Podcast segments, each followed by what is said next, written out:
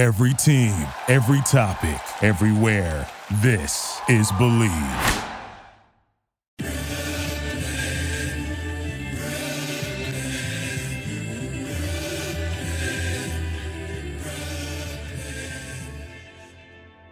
What is up, Nets world? You know what it is the Believe in Nets podcast on the Believe Podcast Network. I'm your host, Eric Slater, Brooklyn Nets beat reporter for ClutchPoints.com. We're coming off two Nets wins, the first of which a 28 point comeback at TD Garden against the Boston Celtics. That's the biggest comeback in the NBA this season, tied for the largest in Nets franchise history. I was there in Boston, and it was just an unbelievable performance. The Nets down by 28 in the second quarter coming off a 24 point loss to the New York Knicks, in which they gave up 142 points. You think they've hit rock bottom. They go on an unbelievable run where they go, I think, 85 to 41 against Boston, completely dominate, end up winning the game by 10 points, and then come away with a decisive victory over Charlotte Sunday. They're playing the Houston Rockets tonight. So a chance to extend to a three game win streak and really gain some momentum with this new look iteration of the team heading towards the playoffs. But we're hitting you with a Nets mailbag episode of this pod. We took some questions from users on Twitter, also through email about a really a, a, bunch of different subjects that I'm excited to discuss. So let's get right into it. First question is from Ryan Newman.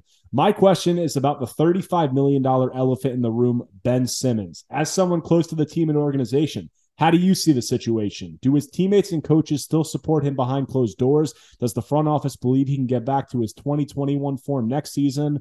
Or do they all realize that they're stuck with him and are just trying to make the best of it?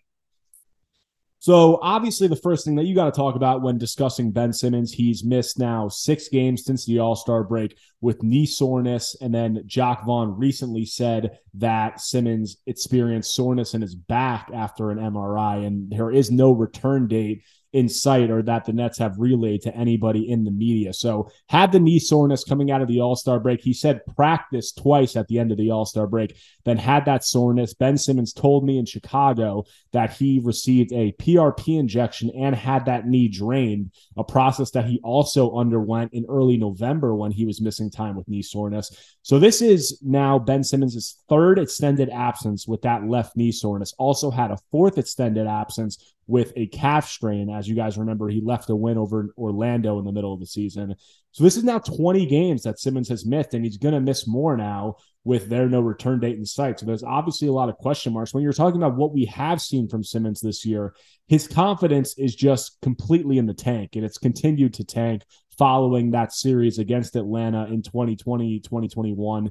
And a big part of that, I do think, is physical limitations to this point. I mean, a huge part of his skill set. You saw it in Philadelphia earlier in his career. I mean, this is a guy who is a three time All Star. He did make an All NBA team, was a two time first team All Defensive player. But a big part of his offensive game, he does have some moves in his bag and things, but obviously has been limited in that area, but limited by a lack of a jump shot. And a big part of his success when scoring the basketball and just creating for others was I'm going to get downhill. I'm going to ferociously attack the rim. I'm going to body you and I'm going to finish above you at the basket, really play above the rim.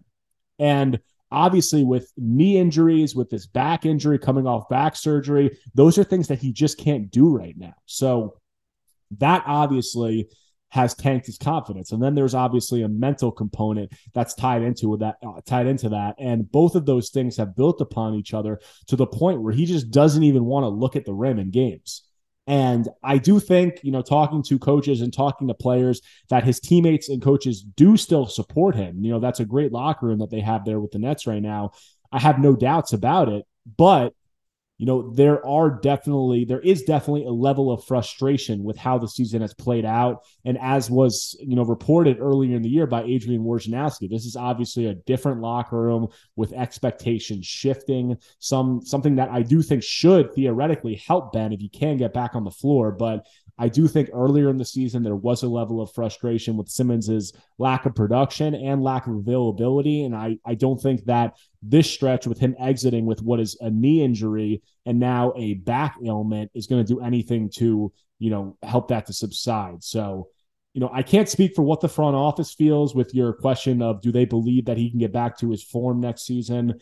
I, you know, from my eye, I would say it's extremely difficult that he can return to his all star form in the near future. I think he will improve a year out from surgery. I wrote an article earlier this season about the type of surgery that Simmons underwent. It's called a microdiscectomy. And basically, what the aim of the surgery is, is they go into your back when you have a bulging disc that when you have a bulging disc, it presses on a nerve, and that's what causes you the back pain. So, what they do in this procedure is they go in, they clean up uh, scar tissue, fragments of the of uh, bone and disc, and they clean that up to get the disc off the nerve and relieve that. And there's been several studies done on players who have had this surgery uh, Michael Porter Jr. is one. Brook Lopez is one. There's Dwight Howard had it as well. There's a lot of players, and the studies show that there's a huge difference in their physical performance a year out from surgery. So I do think that Simmons is going to improve physically, which should help his game. But I think it's very difficult to place a value or project where he's going to be at mentally, which is obviously a huge part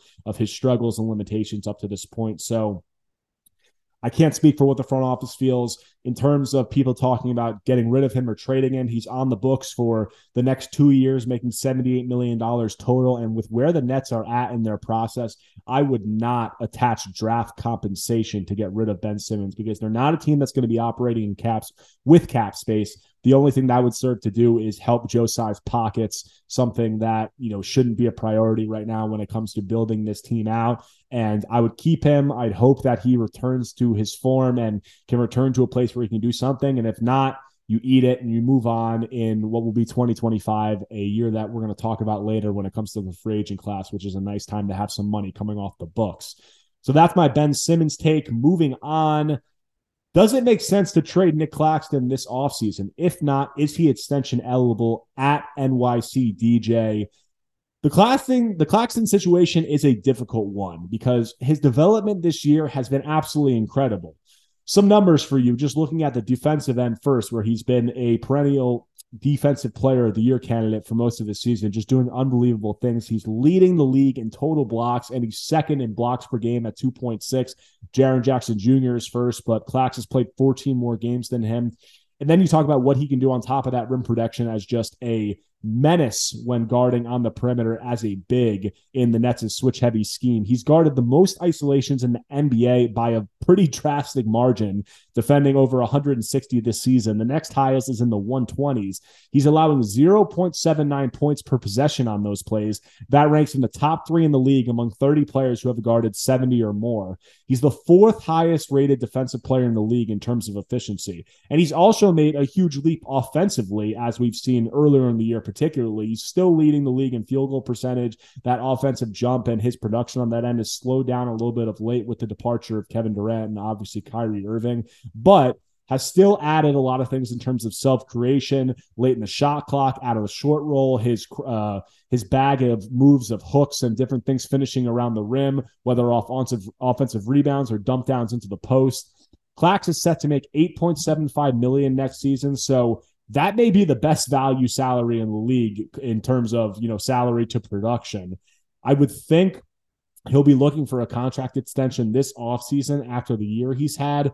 I I would project that looking something uh, looking like something similar to Jarrett Allen's deal with the Cavs after the Nets traded him, which was five years, a hundred million. I don't know if the Nets would give that you know, whether they're looking for that length or, you know, Claxton with his age may be looking for a shorter length on that, but something around that $20 million per year range, I think would be what would be fair for Claxton, given what he can do on defense and his ceiling and just his youth. He's only 23 years old.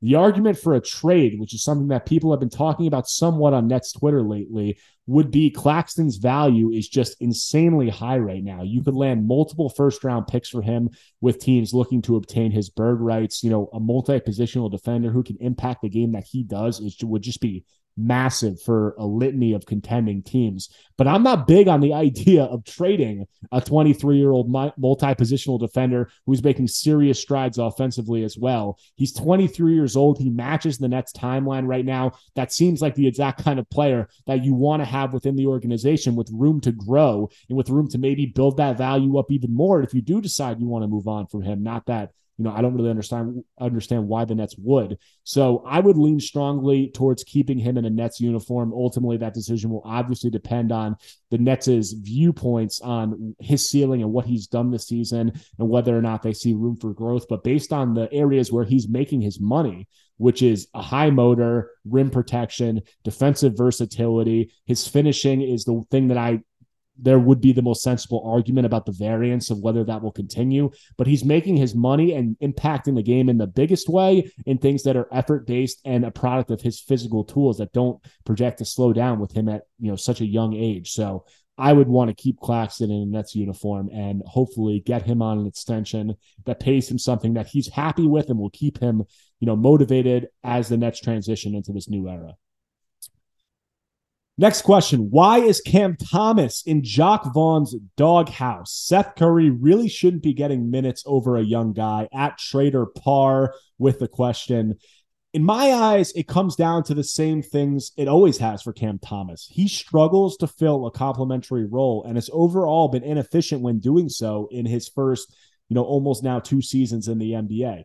Obviously, Cam was unbelievable during that three game stretch, you know, in the midst of the Kyrie Irving trade saga where he scored 40 points in three straight, became the youngest player in NBA history to do so. It was unbelievable. But that role was which is where Cam has been in his best when he's gotten the limited opportunities to do so is an extremely high usage lead scoring option where he can just dominate the ball. And he's been successful and proved that he can fill it up as a scorer when he gets those opportunities. But ultimately with Cam's skill set and you know some other things I'm going to touch on in a minute that's not the role that he's going to fill. He's a complementary guy. He's not as good of a player as Mikal Bridges as Cam Johnson as some of these guys that the Nets have who aren't even you know top tier players that you would want to be leading a title uh, contention team. So, you know, when you when I'm looking at this through Vaughn's lens and why Cam hasn't played a lot in the last two games, Cam Thomas has only played seven minutes in each. Seth Curry has played double that, which I don't agree with. I'm going to touch on in a minute. But when looking at it, you know, from the coaching staff sense and Vaughn's sense and why Cam isn't playing a lot right now after the Nets just reset their timeline, I think a lot of it comes down to his shot chart and the type of things that he's doing on the floor. Cam takes 55% of his shots in the mid range. 55%. It's a massive number. That's the 96th percentile among guards in the NBA in terms of frequency in the mid range. And he hasn't been efficient taking those shots this year. He's shooting 40% from those areas. That ranks in the 35th percentile among guards. So below average, not good. And I think it's important to keep in mind when you discuss that, that Mikal Bridges' mid range game, which has been very efficient, is already dominating the Nets' offense. Bridges is taking 50% of his shots from the mid range. So he takes a ton of shots that the Nets coaching staff has been vocal that they don't want to rely on, and he's not even making them at a high rate. So when you look at that and you look at Bridges' mid-range heavy game leading the offense, the Nets are going to want guys around that that are can either provide rim pressure or are very good three-point shooters. And Cam has just showed that the type of shot diet that he's inclined to take doesn't match up with what the Nets want. And that is exacerbated by the fact that they have a mid range reliance, not reliant, but mid range heavy scorer leading the offense in Mikal Bridges. And, you know, that's not even mentioning his defensive struggles. So there seems to be an ideological uh, split between the Nets coaching staff and Cam Thomas that isn't helping him get minutes right now. Having said that, I still don't see the sense in playing Seth Curry over him. Seth is 32 years old and on an expiring contract. He should in no way factor into the Nets' long term plans. Ultimately, it's on the Nets' coaching staff to get through to Cam Thomas about how they want him to play because he has shown improvement from three this season, which was one of my main concerns about his game. In February, he shot 41% from three and 5.1 attempts per game. So you want to let that set up your mid range game, not the other way around. And Cam has to get more comfortable shooting off the catch. He has to defensively provide just he hasn't been terrible lately, but he's got to provide an overall or gain an overall understanding and better sense of defensive principles and rotations. And if he can commit to attempting to play that way, there should be no reason that he doesn't see significant minutes for a team that just traded away KD and Kyrie, are not contenders uh, anymore, reset the timeline to the future. So ultimately, it's on Jacque Vaughn, it's on the Nets coaching staff to get through to Cam about how they want him to play. And if so, and he does do that, they should be playing him a lot of minutes and really leaning into the development of young guys. Staying on the Cam Thomas subject, if you could flip Cam Thomas for a late lottery pick this summer, you do it, right? He can score, but he's so deficient in team basketball and not a great team first attitude either. At SYC22. I think the Nets would strongly consider it if it's a lottery pick trading Cam Thomas because I don't think they're in love with his shot profile and his relation and how they want to play, as I just said. But we did see what Cam did during that three game stretch, and that cannot be just overlooked and you know completely set aside because the potential is there.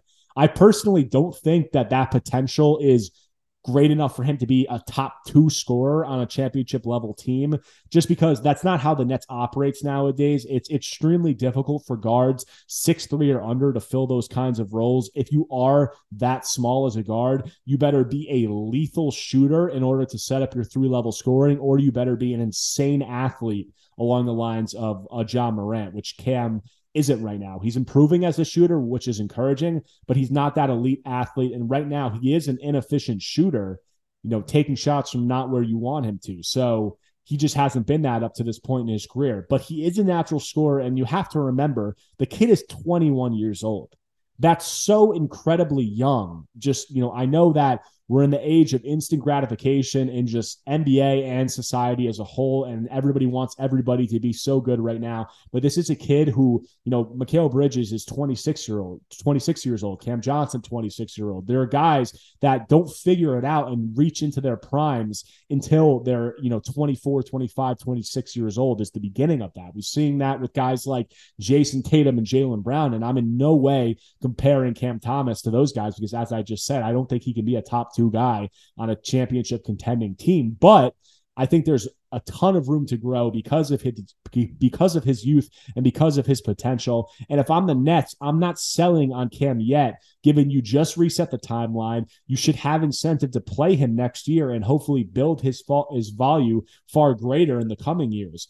But you know, I will admit that their hesitancy to play him big minutes following that trade deadline and following resetting that timeline is somewhat concerning, in my opinion. So I can't say that they wouldn't entertain a trade for a lottery pick, but if I'm the Nets, I'm you know trying to get through to Cam and trying to harness his, his skill set into the way that I want the team to play, and I'm trying to build his value over the coming years for someone who's incredibly young, and there really should be no reason that he's not seeing consistent minutes in the coming years if the coaching staff and the development staff can do their jobs. Next question from at Orlando Allen. Staying on the backup backcourt theme, why is Seth Curry still getting all those minutes, knowing he's a free agent in the summer? Will Edmond Sumner be back in the rotation at any point soon? So when you're talking about Seth Curry, and you know, I touched on it briefly, but I think the reason the Nets are playing him is that they're a team that is light on ball handlers, light on shot creators, and they want more of that shot creation and three point floor spacing in the backcourt. And all the negatives I listed above for Cam Thomas theoretically are much different for Seth Curry because he's an elite three point shooter.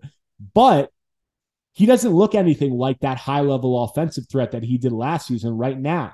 He's struggling in a big way all year while coming off of offseason ankle surgery. Over his last 10 games, Seth is 26 of 69 from the field. That's 37.7%. 8 of 37 from three, 21.6%. We are seeing him, well, not nearly at the same rate that Cam Thomas does, he is taking some pull up and step back mid range shots that I just frankly don't think are great shots. He's coming off of an 0 for 8, 0 for 5 from three performance against Charlotte. That was honestly one of the worst performances I've seen from him in a long time.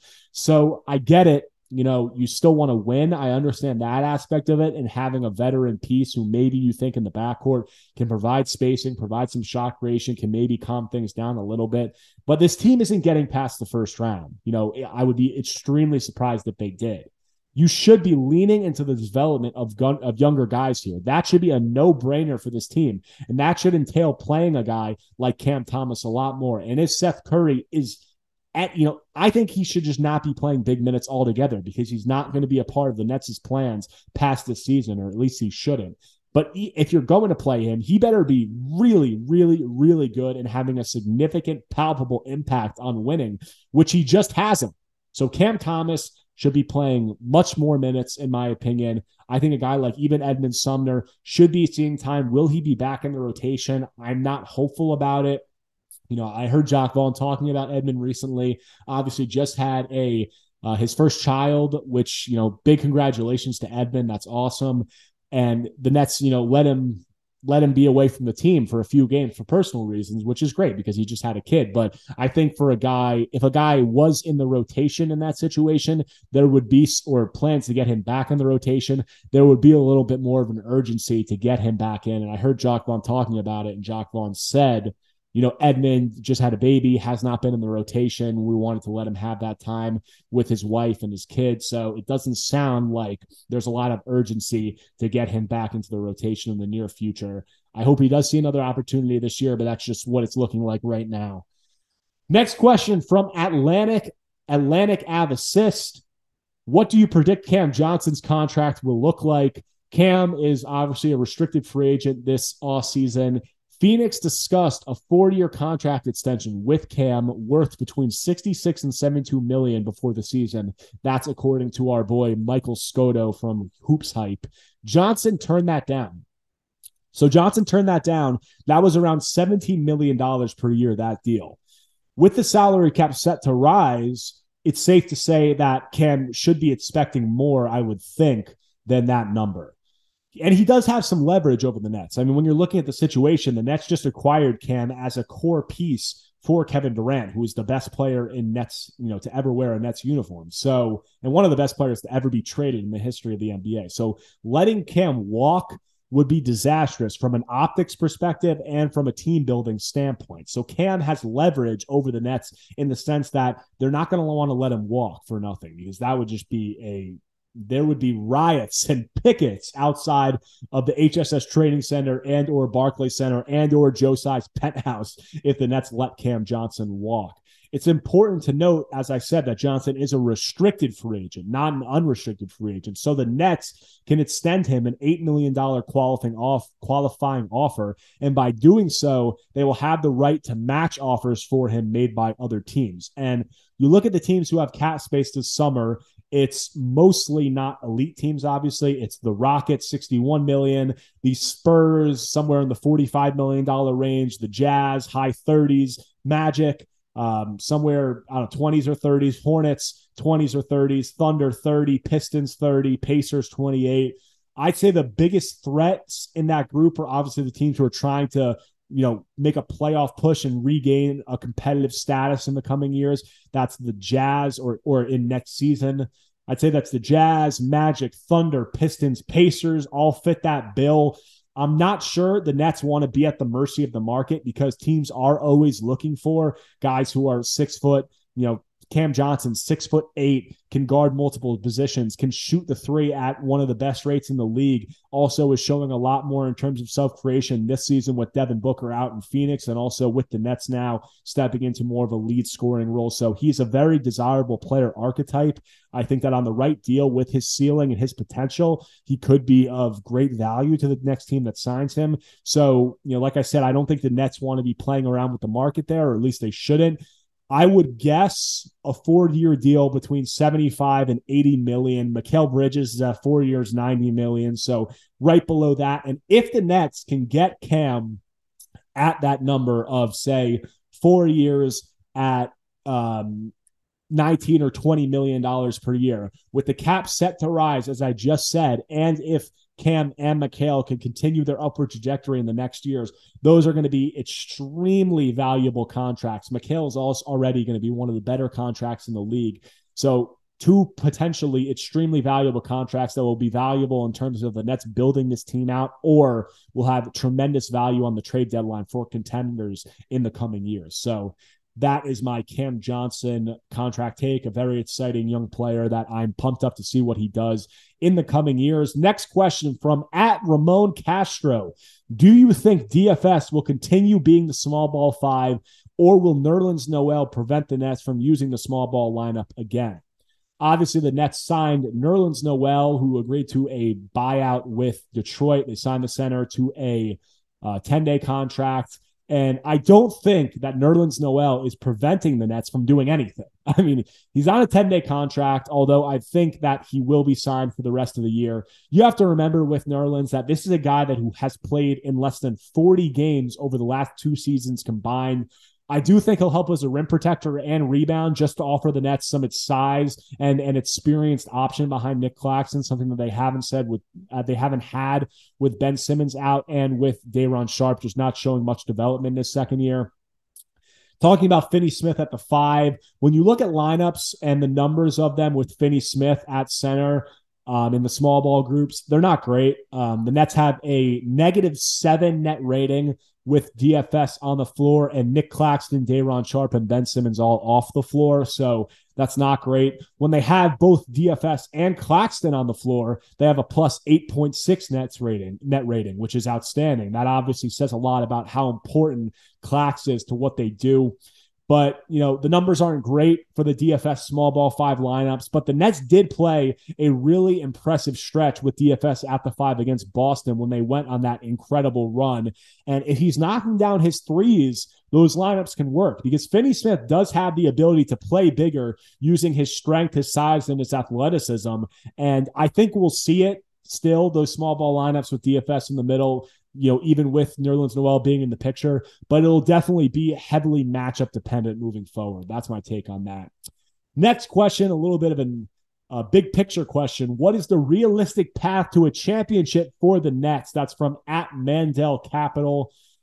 I would say when you're looking at where the Nets are following the disastrous last three seasons of the KD Kyrie era, following those two bombshell trades at the deadline, I'd be looking to build this team out without any shortcuts. No fast track, no shortcuts. Actually, need to start investing into the team. They have to be able to draft some homegrown players, something that Sean Marks has been very good at in recent years, especially late in the draft. But now they're going to have picks or multiple picks in every draft, even with them you know, having those picks out going to Houston. They still have the swaps. They still have picks from Philadelphia and from Phoenix, and obviously a future unprotected first round pick from Dallas that could be very valuable down the line. So when you're looking at you know, not the long, long term, somewhere in the four to five year window. I would be focusing on the development of the core four young guys on the roster, who in my eyes are Mikal Bridges, Nick Claxton, Cam Johnson, and Cam Thomas. All those guys are 26. Bridges and Cam Johnson are 26. Nick Claxton, 23. Cam Thomas, 21. So those are young guys who have flashed serious potential at points who you can build upon and really just lean into their development over the coming years. I would not be surprised by anyone outside of that group being traded this summer. Everybody who is 29 or above, I would be expecting to be serious trades candidates. And there's really three guys who are going to have value in that area on the trade market. That's Spencer Dinwiddie, that's Dorian Finney Smith, and that's Royce O'Neale's guys that I think the Nets will look potentially to move this summer. I think they could look to hold on to Dinwiddie. They could look to hold on to any of them, but I would think that those are guys that would be prime trade candidates given their potential value to a contender and their age. All those guys are 28 or 29 years old. So, like I said, focus on that development and draft for the next couple of years. The Nets have 11 plus first rounders over the next seven years now. So, if there's a player that they love early in a draft, they have the capital to try to move up. And I think that's something that they'll look to do and something that could be very important. Because when you look at the contenders, obviously the Nets it, for the last few years, it had been the KD Kyrie signing. It had been the quick, you know, just jolt up into the contender status. But when you look at a lot of the contending teams around the league, most of them have a homegrown star of some sort. A lot of those guys came in the top two or three picks of the draft, like the Celtics with Tatum or the 76ers with Embiid, you know, guys like that. But there are also teams that have been able to find good value either, you know, in the early but there are teams who have been able to find really good value and develop guys into stars kind of in that 7 to 15 range, that late lottery range that the Nets could potentially trade up into. You look at those teams, the Bucks drafted Giannis 15th overall, and then they also got Khris Middleton at 39th in the second round, which is insane value. The Nuggets drafted Jamal Murray seventh overall. They drafted, obviously, Jokic was the second round pick, which is just unbelievable. The Suns, Devin Booker, 13th overall. The Warriors, Steph, seventh overall. And Clay 11th overall. So you have the option to trade up into that ra- range where you have the ability to take a swing on a guy that you can believe to, uh, you believe who can uh, develop into a star if you identify someone. So, development of those four guys I talked about on the roster and draft and try to find some real value there. And if you can field a competent team that competes for the playoffs while doing that, then I would have my eye on the 2025 free agent class because there's lots of big names that are hitting the market in that year. That's going to be the talk around the league. Giannis, Jayson Tatum, Donovan Mitchell, Anthony Davis, Brandon Ingram, Jamal Murray, Lauri Markkanen, all free agents in that class. There's going to be a lot of star names and a lot of guys. And if the Nets can field a competent team, I think it would be uh, short sighted and foolish to just assume that the Nets are never going to be, be a free agent destination again, because regardless of whatever you think about the team, about them or the LA Clippers, the two little stepbrother teams, like they like to call them in the major series, cities, they're still in New York City. They're still in Los Angeles. They're still desirable places that people want to live for lifestyle purposes, for business purposes, for opportunity purposes, purposes, all of that stuff. So that's how I build the team out in short summary. You know, a few things, main points there. Lean into the development of those four guys, draft well, and then maybe an eye on that free agent class in 2025. I think is the overarching big picture view of the net situation moving forward. Next question, sticking on the draft, what the what should the Nets do with their two first round picks this year? Draft two players, trade up, or trade one of the first for a 2024 2026 when we don't have our own first? That's at Joe underscore Martin 13. I just touched on it. The Nets have two picks in this year's draft. They have their own, and they also have the Phoenix Suns pick with, from the KD trade. Like I said, I haven't had a chance yet being in the middle of the season and on the beat to look at the draft prospects yet. I have heard that there are some very intriguing prospects in that late lottery range that I was just talking about. The Nets picks right now, I'm pretty sure, are 21st 20 or 21st with their own, and then 21st or 22nd with Phoenix's. So they're in the early 20s right now. They could potentially package those with either another veteran player to a contender or their future picks if they want to move up. If they like guys in that 20 range, they could stick. I would think that they'd want to draft guys in this draft to, you know, kind of have that development phase going forward before they try to transition more into a competitive era after a year or two. But like I said, I haven't looked at the draft class yet, but I think the big point to take away when you're looking at the Nets draft this year is that they have multiple picks. They have multiple picks moving forward. They have players who should be valuable to a contender. So if there is someone that they identify who they really like earlier than where they're selecting, they have the option to try to move up and take a swing on that guy, or they can stay put if they think that there's guys that they like because 20, 21, 22, where those two picks are going to be, not a bad range for Sean Marks, who has, has you know, whatever criticisms you have of Sean Marks, has a very good track record of drafting late in drafts. When you're looking at that draft track record late in the first round, he took Caris LeVert 20th, which obviously you know saw big returns for the Nets. Jarrett Allen 22nd, that's turned into one of the best defenders in the league. Nic Claxton 31st, first pick of the second round. You know, just unbelievable development in his fourth year with Brooklyn, and then identified Cam Thomas at 27th overall, who obviously the jury is still out, but has shown extreme potential. And with those three games of 40 plus, joined a class that only includes LeBron James, which is pretty unbelievable. So you know, Sean Marks has the track record of finding guys, and even if he has somebody earlier that he identifies that he likes, as I said, and have driven the point home, they have the option to move up in the draft. So I'm going to have more look at the prospects as we move forward, but that's what I would say just as a big picture look at it. Next question at T Rex 1199 Do you trust the front office going forward? Obviously, there's a lot going into that question. We saw how things played out between KD and Kyrie. We've run through the blame game, which is just exhausting at this point. And I'm not doing it again.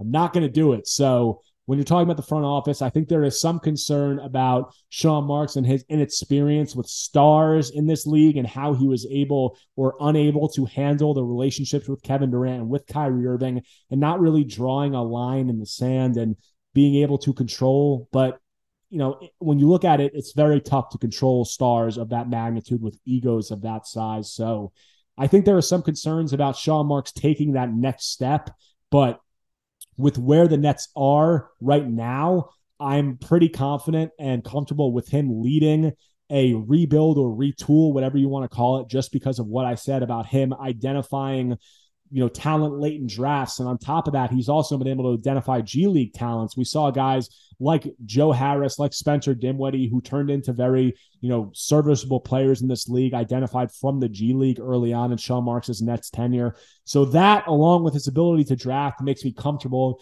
you know, with him going forward. But if the Nets get to a point where they're starting to show some serious promise and they have to make that next step into serious title contention and winning a championship, I think that's where the concerns lie with Sean Marks. But for the time being, I think that he's a guy that should be able to effectively uh, lead this next phase based off of what he's shown his track record in the past. Next question. Do you think Yuta Watanabe, Yuta the Shooter, is getting re signed? That's from my boy at NBA Young Huh. Yuta the Shooter has been pushed out of the Nets rotation as of late to the gripes and the grim of the Nets fan base who loved Yuta earlier in the year. And I was in that camp, a huge Yuta guy with things that he did, led the NBA in three point percentage earlier in the year, and was really just a high energy, high motor player for the Nets that I was really, really impressed with. And I really hope that whether with the Nets or with somebody else, he gets a chance to stick in the league. He's been pushed out of the rotation because obviously the Nets are just loaded at wing right now with the acquisitions of Cam Johnson, uh, Mikal Bridges, and Dorian Finney Smith on top of already having Royce O'Neale and Joe Harris. So they're they're loaded. Yuta being out of the rotation, I think there's a sound argument with some of Joe Harris's struggles recently that he could have been in the rotation over him. But Joe had a nice game last game and does present more of a three point threat on higher volume in a perfect world. But I still think that that's a conversation that could be ongoing just with Harris's advanced age and with Yuta, you know, being a little bit of a spark plug at times of who should be at the end of that rotation. But Harris is even seeing getting his minutes trimmed. And the Nets want to, Jacque Vaughn has said to me and others that they want to keep trimming that rotation down to around nine guys. So I just think that there's too many guys for Yuta to be in that rotation. Is he getting re signed?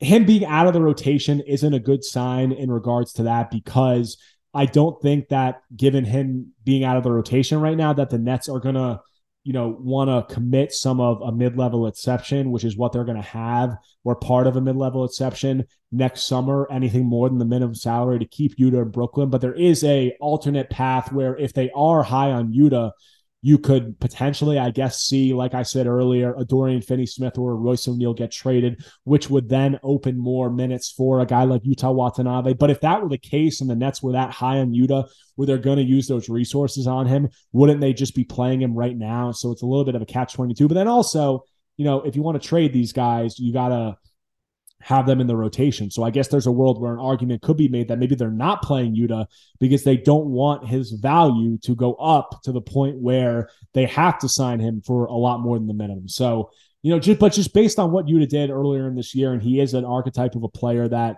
is valuable in this league. I don't know if he's it's it's tough to say that he's ready to um play for a contender. I don't think that, but it is plausible for a team that maybe is younger, looking to build, like some of the teams I noted with cap space earlier, for them to give him a deal that is in the five to you know five to ten million dollar range and take a flyer on him. And I think that there's a team that is out there, which I think could be plausible, that I think the Nets may just be okay with letting him walk in that situation, or they could look to resign him on a deal using part of the mid-level exception. So if I had to um, bet on it right now, I would say that Yuta's gone, but hopefully there is a chance that he could be back. And I would love to see him back in a Nets uniform because I do think he's a valuable guy to have on the team, just in terms of his effort, his energy, his attitude. Even when he's not playing, he's into the games. He's always cheering it for his teammates. He's hopping off the bench in big plays. Just a really great guy that I love. It's good to the media and he's just a guy that seems like he's a nice presence to have around the team. So maybe the Nets see some value in that. Maybe he could be back. Last question from at D Rock on Twitter. What do you think about pursuing Kristaps Porzingis, the zinger, either via trade or free agency as a foundational piece alongside Mikal Bridges? I don't love the idea simply because Porzingis has a player option for $36 million this year. I think that he is considered a building block for that Wizards team that is I mean, they're good, I guess, but they're just meddling in mediocrity and seem fine with it and didn't make any moves at the trade deadline. They've said that they're content on building around a big three of a big three. I'm doing huge air quotes in case you guys can't see it of Bradley Beal, Kristaps Porzingis, and Kyle Kuzma. Good luck with wherever that's going to get you. But if Porzingis opts into that $36 million player option, there isn't a route where the Nets are going to conceivably trade for him and he'll be 29 after next season with an extensive injury history when he hits free agency if he opts into that deal. So I'd be looking at a much younger timeline. I'm not interested with guys who are 29, 30, 31. And if I'm going to dip my toe into that 29 to 30 range, it's definitely not for a guy who has extensive injury history and injury concerns moving forward. So count me out on Kristaps Porzingis. That does it for the mailbag pod. Those are all the questions we had. I apologize if I didn't get to yours. I tried to take as many as I could and the ones that I thought really had some applicable storylines. Nets are playing in Houston tonight, as I said, with a chance to extend a three game win streak. They're opening up a five game road trip with stops in, I know, Minnesota, Milwaukee, Denver, OKC, I think, after Houston. So some tough games, but also some winnable games mixed in there. We'll see if the Nets can keep building upon Mikal Bridges' success, which I detailed recently an article about his mid-range game and what he's doing. Four 30 plus point games for Mikal in his last seven appearances. He did that twice in his first four and a half years in Phoenix. So really exciting, impressive stuff from Mikal, and I'm you know pretty pumped up to see about what he can do moving forward with that three level scoring game. We've even started to see him knock down some pull up threes, something that I think you should be watching out for. That can be a dramatic ceiling raiser if he can routinely knock down those shots, along with his mid range game and his ability to get to the rim. So. You know, some some good things happening after things were starting to look pretty grim with the Nets with that comeback win over Boston, really sparking it. That does it for this episode of Bleav in Nets on the Bleav Podcast Network, your one stop shop for everything happening across the sports and entertainment world. I'm your host, Erik Slater. You can find all of my articles, news updates, analysis on clutchpoints.com, daily coverage there. You can follow me at Erik Slater underscore on Twitter for more analysis, live game updates, post game, pre-game quotes, all of it. Appreciate you guys for listening and following along this season. I'm looking forward to giving you more coverage. I'll talk to you soon. Thank you for listening to Bleav. You can show support to your host by subscribing to the show and giving us a five star rating on your preferred platform. Check us out at Bleav.com and search for B L E A V on YouTube.